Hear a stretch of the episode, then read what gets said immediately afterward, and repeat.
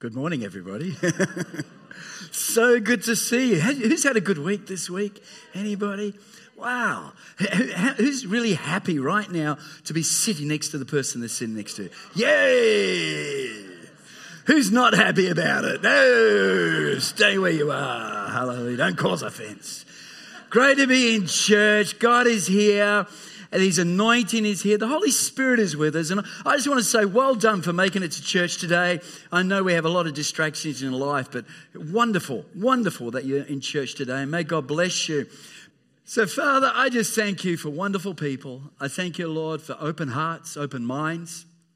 And Lord, as we just uh, turn to your word, we just pray, Father, that your Holy Spirit, you'll speak to all of our hearts. We pray, Lord, that faith will be ignited in this place today and that the name of Jesus will be lifted up and honored.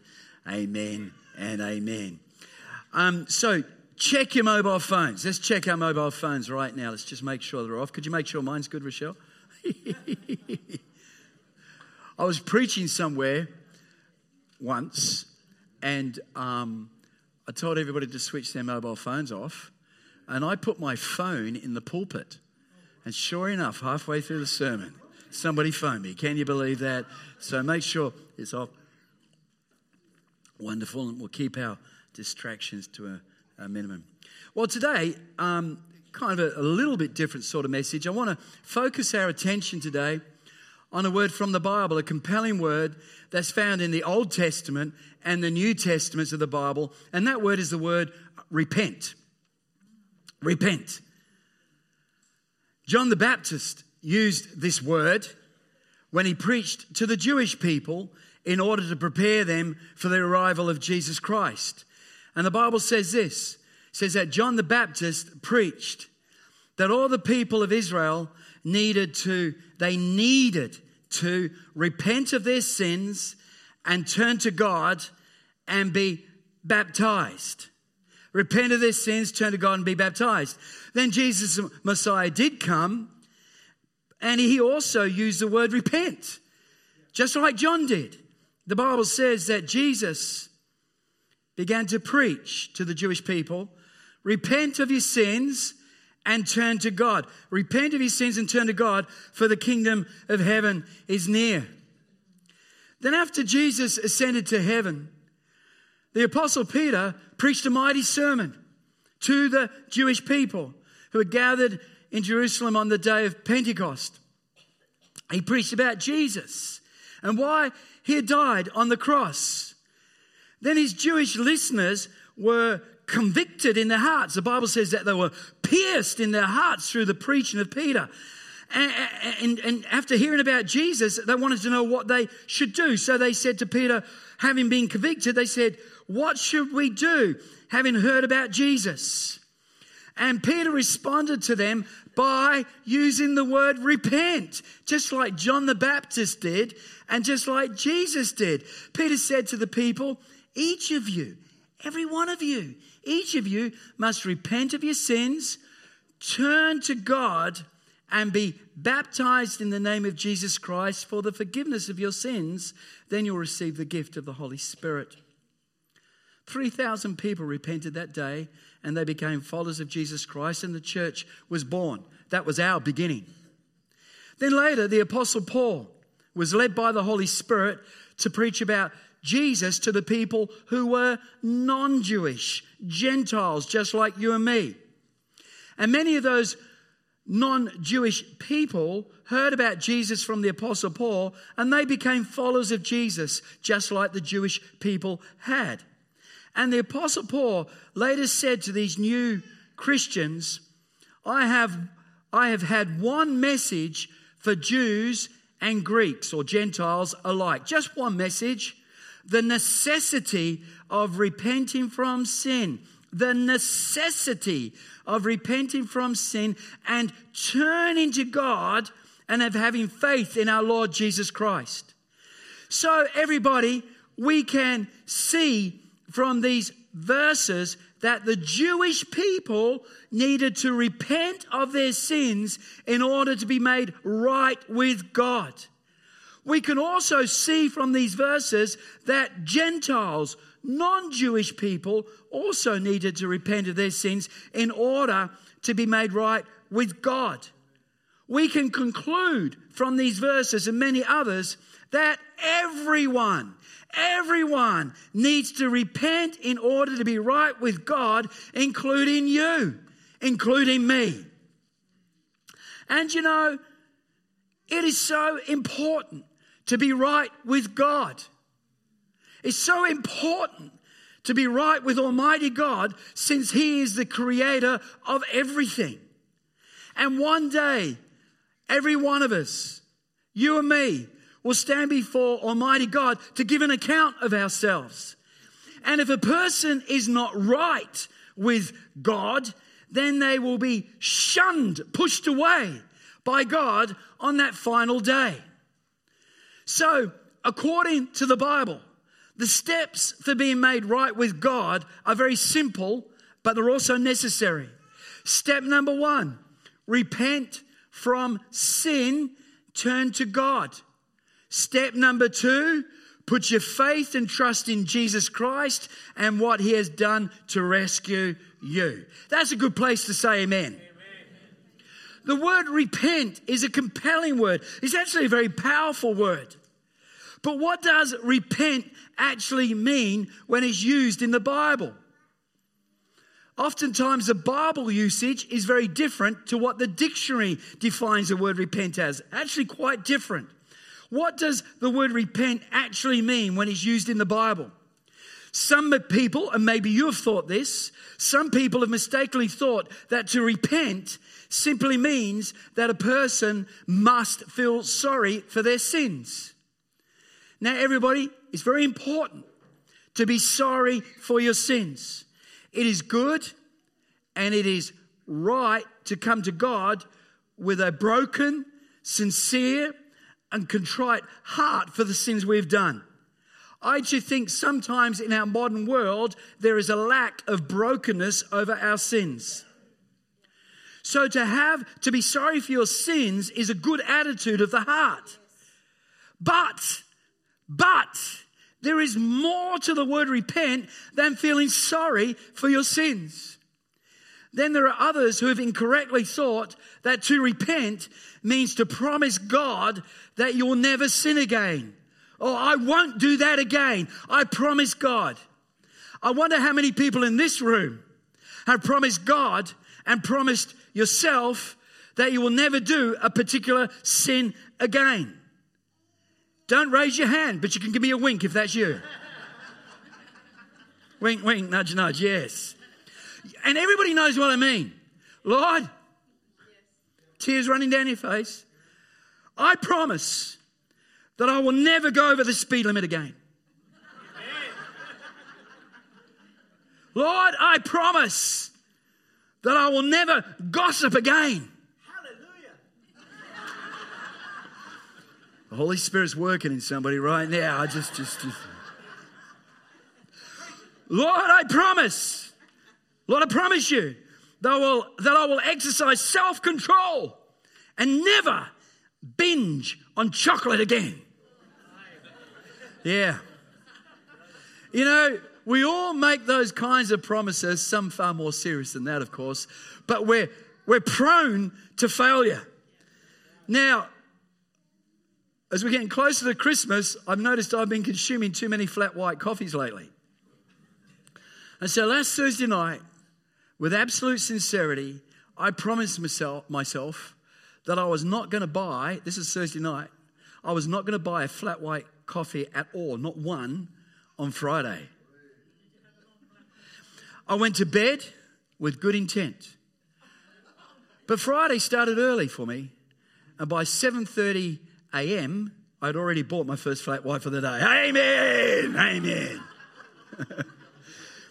See, of course, I'm not suggesting it's not sinful to drink flat white coffees, but I'm making the point that we struggle to keep the promises we make to ourselves and to the Lord. That's the point I'm trying to make.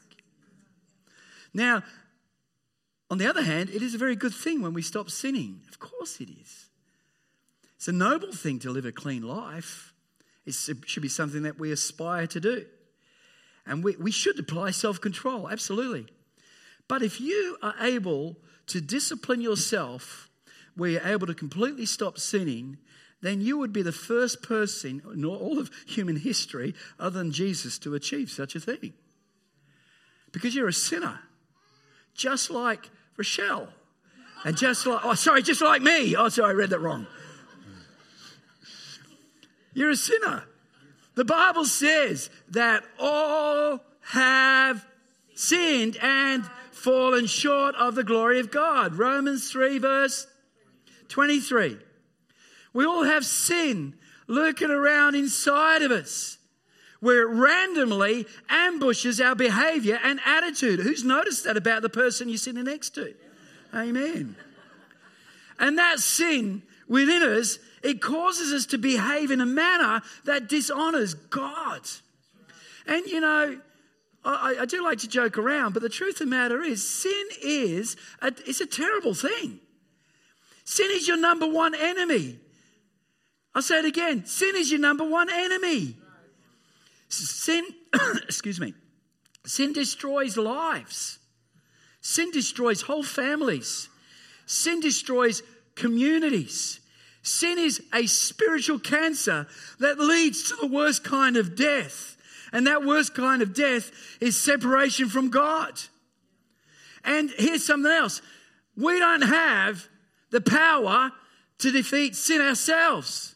People have been trying for years, you know, through religion and, and discipline. We don't have the power to defeat sin ourselves. Because, and, and, and, and because of that, that's why we need a rescuer. And Jesus Christ is that rescuer. Amen. Amen. The whole point of Jesus Christ being our Savior is that He is the one who rescues us from the power of our sin and the consequences of our sin. And Jesus clothes us with his righteousness, making us right with God. And instead of us being slaves to sin, we now become slaves to righteousness. That's a good place to say amen too. So we come back to our original question. What does the word repent actually mean? What does it mean? Well, repent means to turn yourself around and change your direction. Turn yourself around and change your direction. Repent of your sin and turn to God. Repent away from your sin and turn to God. Turn around. Move towards God and not away from God. Now, now I had an experience a couple of weeks ago, or it might have been last week actually, that helps to illustrate what it means to repent. And this is the illustration. It's true. This is what happened to me. Just the other day, I gathered my gear for a quick workout at the gym. I had my water bottle. I had my towel, because you never go to the gym without your towel. It's yucky. Just saying. I had my earbuds in my ears. I looked the part. So I jumped in my car and off I went. But after a few minutes of driving, I had an awful sense of something that was wrong. It was a terrible feeling. Just, whoa, something's wrong. This was followed by a fleeting moment of confusion where I could not remember where I was meant to be going. Anybody ever had that happen to you before? Yeah, yeah. In my preoccupied state of mind, I'd taken a wrong turn. And I found myself driving in the opposite direction to the location of of my gym.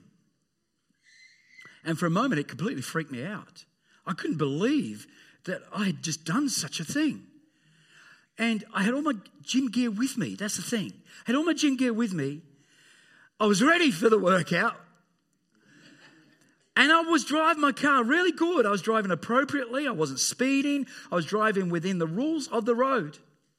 And, and there were a lot of other cars driving along in the same direction, some in front, some behind me. We're all driving together. I fitted in with the other traffic, and if anybody looked through the window of my car, they would have said, There's a man with a purpose. There he goes. I would have gone, I've got a purpose. Yeah, they would have noticed. But none, none of these positives about my journey mattered because I was going in the wrong, stupid direction. I was using fuel to go nowhere down Caulfield Street when I was meant to be on Lissaman Street. I was getting further and further away from where I needed to be. When I finally realized what I'd done, I didn't pull my car over. This is how I reacted, or I didn't react. I, I, I realized what I'd done, but I did not pull my car over to the side of the road and cry and wish and wish I was at the gym. Neither did I ring the gym manager to tell her how sorry I am for not being as fit as I need to be. No, what I did is I made a decision while driving in the wrong direction. I made a simple decision. I decided to change my direction. And so I turned my car around. And this is the thing nobody helped me do that. I had to turn my car around. I had to change the direction of my car. And that's what I did. I stopped wasting fuel going nowhere. And I went to the gym. And then on arrival at the gym, I walked through the door and I was welcomed into the gym by the friendly manager who doesn't really know my name anyway, but she gave me a smile. and at the gym, no one judged me about my growing, wobbly, flat, white filled tummy. And no one criticized me over my physical limitations. It did not bother anyone whether I was fit or not because the whole point of going to the gym is to help you get fitter. I did my workout at my pace. When the workout was finished, my endorphins were swimming around in my body and I felt pretty good. For a few minutes, anyway. All the benefits of the gym were available to me even when I was driving in the wrong direction. There's a lot of people out there right now driving in the wrong direction. And there's all these benefits we're talking about here this morning. They're available to them. But the gym, you see, could not help me until I made this decision to turn around. The gym couldn't help me until I made the decision to turn around. See, if you want God to help you, you got to turn around. That's, right. That's what you do when you repent. You change the direction of your life, and, and nobody else can do that for you. Your mum and dad can't do it. Your husband can't do it for you. Your wife can't do it for you. It's your car. Your hands are on the steering wheel. You're the one who has to turn that thing around. You're the one who has to make that decision. All the benefits of Jesus Christ are waiting for you. I urge you to turn to Jesus Christ. I urge you to stop pursuing the worthless things of this fallen world and leave the sin life behind you and come and receive a better life from Jesus Christ. I urge you not to chase the worthless things that others are chasing after. Turn around from the road you are on and show up in God's great spiritual gym to be with other people who want to follow Jesus just like you. Come and surrender your life, your ambitions, your attitudes, your behaviors, your desires, all to Jesus Christ. Surrender your dirty heart and everybody's heart is dirty without Jesus. Surrender your dirty heart and lack of self control to Jesus, and you ask Him to clean your heart and make it new. Put your life in the hands of Jesus, trust in Him with your eternity, and Jesus will respond and make you new on the inside, and He will make you right with God. And when you're right with God, that means that when you die, you will be welcomed into heaven. And no one else can do any of this stuff for you other than Jesus Christ. But for all of this to happen, you have to repent first. And today is a good day to repent and get right with God. Repent. Turn to God. Put your faith in Jesus and you'll be made right with God. Now, I've got a little bit more I want to talk about, but can we just pray just for a minute? And I'm not going to be too much longer at all. But I just want to give you the opportunity to repent. You repent. Have you repented? Have you repented and turned to God? You're in church today. This is like a spiritual gymnasium. You made it here. It's now to open your time to open your heart to God and say, God, I'm coming back to you. I'm going to change the direction of my life. If that's you, I'd love to pray for you. But I only want to pray for you if you're the real deal. Repent. Are you prepared to turn away from the worthless things of this world and turn to God? Turn to God. Can I pray for you right now? And everybody's praying. But if that's you, give me a wave of your hand. I want to pray for you. But you've got to put it right up. Give me a wave. God bless you, sir. God bless you on the, front row. Anybody else? Okay, down the back too, another person. God bless you. Anybody else? God bless you. I just saw you. I just saw you. God bless you, sir. Well done. Well done. Well done. Okay, those who raise their hands, we don't want to take much time, but I'd love it. If, Could you come to, to me? Could you come and stand with me at the front just real quick? Don't be embarrassed. Come on, come. Come on, put everybody give them a hand as they come. Yeah, come. Sir, yeah, I saw you. You come. Come. I'm not going to hurt you, I promise. And I don't want your money or anything like that. Yep, I saw you too. You can run, but you can't hide. I saw you. I got to stand together and everybody just reach out your hand to these gentlemen. It's interesting that we've got four men here, isn't it? Good men, but you're on the wrong journey and now you're turning around. So come on, everybody, let's pray. We just thank you for these four men today and you've touched their hearts. And Lord, they know that they're on the wrong road. They've been going in the wrong direction. They've been going somewhere else instead of going to you. But today they make the decision to turn their lives around and turn to God and follow God. And Lord, you see this. And Lord, we pray for them today that as they turn to you, that you'll put your arms around about them and give them a big welcome home. We pray, Lord, for their sin today, that, Lord, as they turn to you, you'll wash away all of their sin and give them new hearts of righteousness. And we pray, Lord, that they'll become fully devoted followers of Jesus Christ. We commit these four men to you in the mighty name of Jesus. And everybody said, and they shouted, well done, well done, well done, guys, well done. Thing with church, you know, uh, two comments I want to make is that when I'm asking people to put their hands up, try not to scratch your head, okay? Because I think you're putting your hand up. Anyway, I just wanted to say. But I do want to say this that when we come to church, you can have somebody who comes to church every single week. They can um, worship, um, they can put money in the offering, they can serve in the church, but it doesn't necessarily mean that they're born again. A lot of people grow up in the church, and everybody just presumes that they're born again. They grow up in Christian families, everybody presumes they're born again. But you see, but you see, everybody needs to follow Jesus for themselves. And maybe that's you today. You come to real life church, but you yourself need to choose to follow Jesus yourself. Amen. Because on the day of judgment, you could say to somebody, you could say to God, you'll, you know, you'll stand before God, give an account, and the big question is, what did you do with Jesus? And your answer might be, well, I went to real life church, so that makes me a Christian. Coming to real life church does not make you a Christian. Being my friend doesn't make you a Christian. You need to be the friend of Jesus Christ. You, you need to put your trust in Jesus yourself. So today's a good day to repent. But I think everybody, every day, every day is a good day to repent. I repent often often. In fact, I, I, I think most days of my life I repent.